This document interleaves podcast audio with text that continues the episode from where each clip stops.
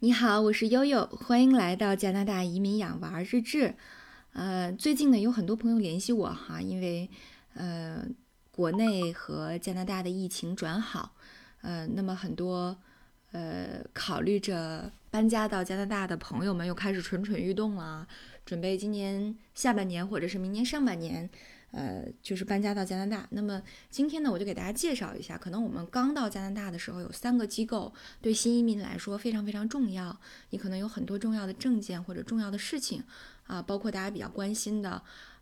保险呐、找工作呀等等，可能都需要这三个机构来进行。那么他们都是怎么分配的啊？我呢就是以我居住的安大略省多伦多为例的啊。那么那说的三个重要的机构分别是 Service Canada、Service Ontario 和 Welcome Center。对，这三个机构，第一个 Service Canada 就是有点像加拿大的服务中心，或者叫加拿大国家这个民众事务的办事大厅，我可以这么翻译嘛，可能比较好解释一点哈。这个 Service Canada 呢，主要是大家刚到加拿大以后啊，就要找自己的朋友，或者是如果离自己近的话，就要赶紧去 Service Canada 办一个什么东西呢？办一个SIN卡 Social Insurance Card， 就是社保卡。这个社保卡呢，就是它不是现在哈，它已经不是一个真实存在的卡片了，而是一张纸。这张纸上呢有你的社保号啊。大家我不知道大家有没有看过美剧《疑犯追凶》啊？其实美国和加拿大的体系都这样，就是有点像我们国家的身份证号啊，社保号有点像身份证号。对，它这个号码就是很重要的啊，是每一个人的这个标识。你看那个美剧《疑犯追凶》里面，他那个设定就特别有意思哈，说的是这个犯罪专家他的这个 AI 的系统啊，把所有的民众的这个 SIM 卡的号，就社保号放进去之后，那通过他天眼系统的这个拍视频自动的分析，可以分析出来，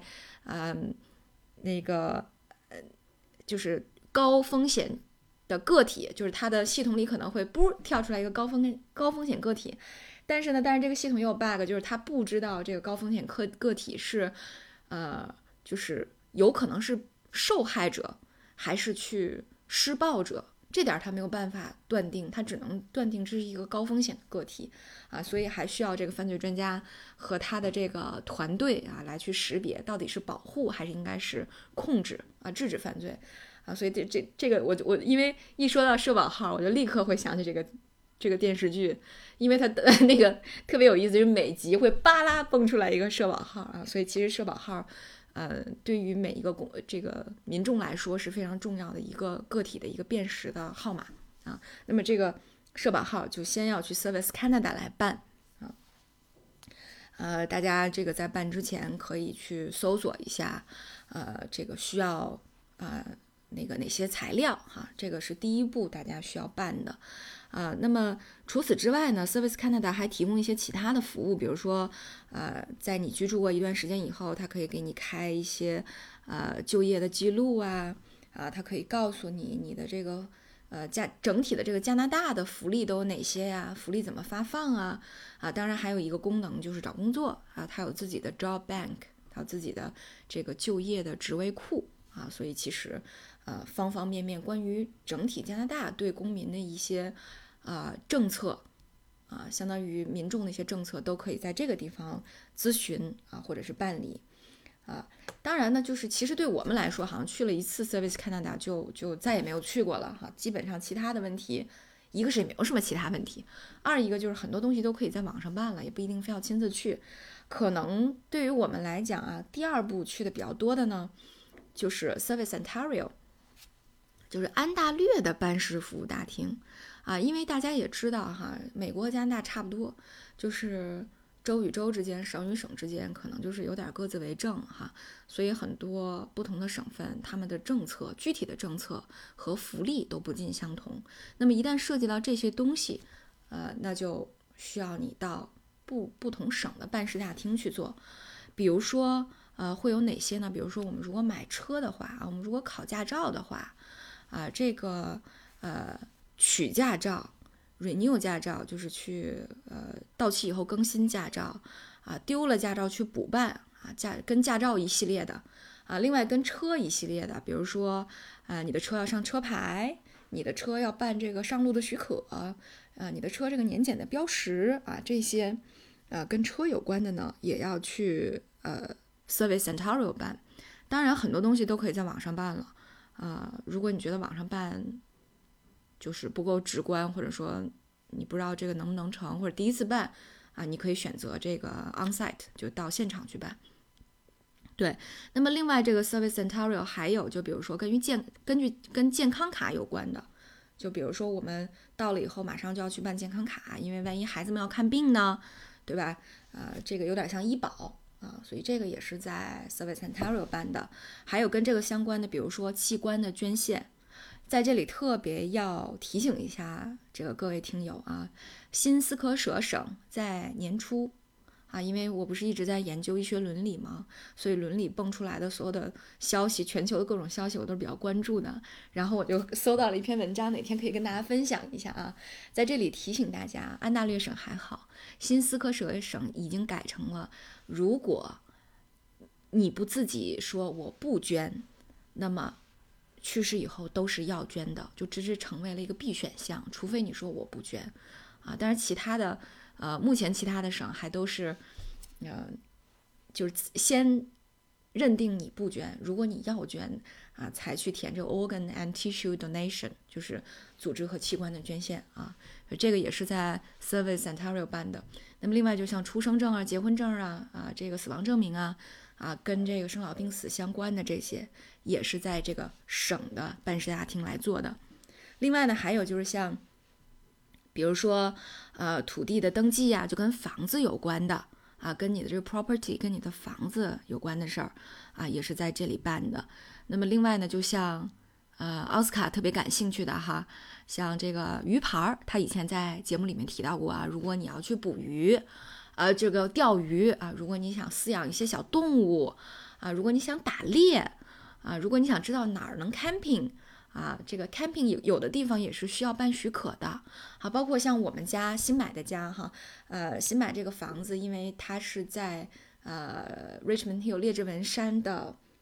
自然保护区里，所以如果我们家想在后院加建这个木地板的话，也要去办许可啊。像这些东西呢，也都是在 Service Ontario 去办的啊，因为每一个省的情况和政策是不一样的。那么还有一些，比如说像college and university， 比如说像申请一些学生的奖学金补助，那么还有一些这个经济牌照，就 agent 的经济牌照，但凡是跟这个省相关的啊，那都是在 Service Ontario 来办啊，所以其实可以看到，这有点像我们。北京啊，或者是北京各个区，或者是你所在的城市各个区的办事大厅啊，所以实际上它涉及到了生老病死，这个衣食住行方方面面的一些具体的事物，所以这个可能是我们在生活中打交道非常多的一个机构啊，这个是第二个我想要介绍的机构，就是 Service Ontario， 就大家有个概念就行了。我到办什么事儿的时候，我到底去哪儿，对吧？而且呢，我想说的是，这个无论是 Service Canada 还是 Service Ontario， 都是这个网络它的官网对它业务的介绍是非常全面的。尤其有一些业务是可以在网上办理的，比如说年检啊，就车辆的年检啊，这个换牌啊什么之类的，这些包括这个健康卡的重新的更改地址去更新，这些都是可以在网上办理的。他们的登录方式也非常简单 ，Service Canada 就是 canada.ca， Service Ontario 就是 ontario.ca 啊，大家以此类推就可以知道我们怎么找到它。对，这是两个办事大厅的信息。那第三个呢，可能对新移民来说是非常重要的，叫 Welcome Center。Welcome Center 实际上是针对 newcomers 的，就是新移民的啊，新移民的这个欢迎中心。新移民的欢迎中心通常我比较建议的是，你在稍微倒了时差稳定一点，2-3周以后，你可以去预约去拜访一下你附近的新移民中心。新移民中心的好处呢，就是它我觉得它主要提供了3个功能给新移民。一个功能呢，就是它可以给你提供周遭的一些信息，比如说你所居住地区的一些办事的信息啊，比如说它会告诉你你的 Service Canada、Service Ontario 的办事机构都在哪啊，你周围有哪些幼儿园或者一些相关的信息，你求助他们的顾问的话，都是可以给你提供的啊。包括我有什么事情需要去哪儿办，如果你不明白，他们都是可以帮你提供的，这是第一点。那么第二点呢，就是它会给你提供一个非常重要的 service， 就是跟语言相关的，这是很多新移民都非常关心的一个内容，跟语言相关的啊。那么你可以到这个Welcome Center 先去预约一下。那他会为你做什么呢？他会为你做一个叫做就是这个 Welcome Center 里面它有一个部门叫 Language Assessment Center， 就是语言的评价中心。这个办公室你通过预约以后，你到这个办公室，他会让你笔试和口试一下，就大概笔试会给你，我有点印象不清楚了，大概40分钟1个小时，然后口试有那么5到10分钟，会有一个英语老师跟你对话，然后呢他会对你进行一个评级，就是对你进行一个加拿大的一个语言评级。评级之后呢，你就有了类似有点像雅思一样听说读写4个方面的一个分数。根据这个分数呢，老师可以帮你预约你家附近的这个政府提供的这种免费的语言课程啊，就是咱们之前说的包括奥斯卡先生在学校里面参与的这个语言课程。免费的这种语言课程对于小孩来说是不收费的，对于成年人来说每个月有一个$5的一个材料费啊。所以在这个是挺重要的，对于很多新移民来说，可能第1年或者是前半年的主要的时间都会花在上语言课上啊，包括大洋也是他大概坚持了有几个月去上语言课啊，这个做一个比较好的过渡啊。那么除了分配到这种普通的语言课以外，那么还有一些他对水平比较高的，他会推荐你参加一些和职业相关的语言课程啊。比如说我的情况，他就推荐我去参加了他推荐我去参加一个高阶的一个职业商务英语的一个课程，但是我没去啊。这个课程其实可能就是更多的是一些职业场景的这个语言训练了。那么这是第2个功能，就是语言训练。第3个功能就是大家可能比较关心的和职业相关的，我后面会具体讲。大概是就是我后面一期的节目会给大家介绍一下这个怎么通过这几个机构的一些资源来求职。好吧，那今天呢大概就给大家介绍了一下新移民怎么利用这几个机构为自己争取更多的信息和资源。从时间表上，一共是3个机构啊，一个是 Service Canada，一个是 Service Ontario， 一个是 Welcome Center。 那从拜访时间上来讲呢，你可能第一个要去的是 Service Canada， 第2个要去的是 Service Ontario， 因为要办健康卡，第一时间要办健康卡，对，然后缓过来以后可以去 visit 一下 Welcome Center， 然后时不常的呢还要用一下 Service Ontario，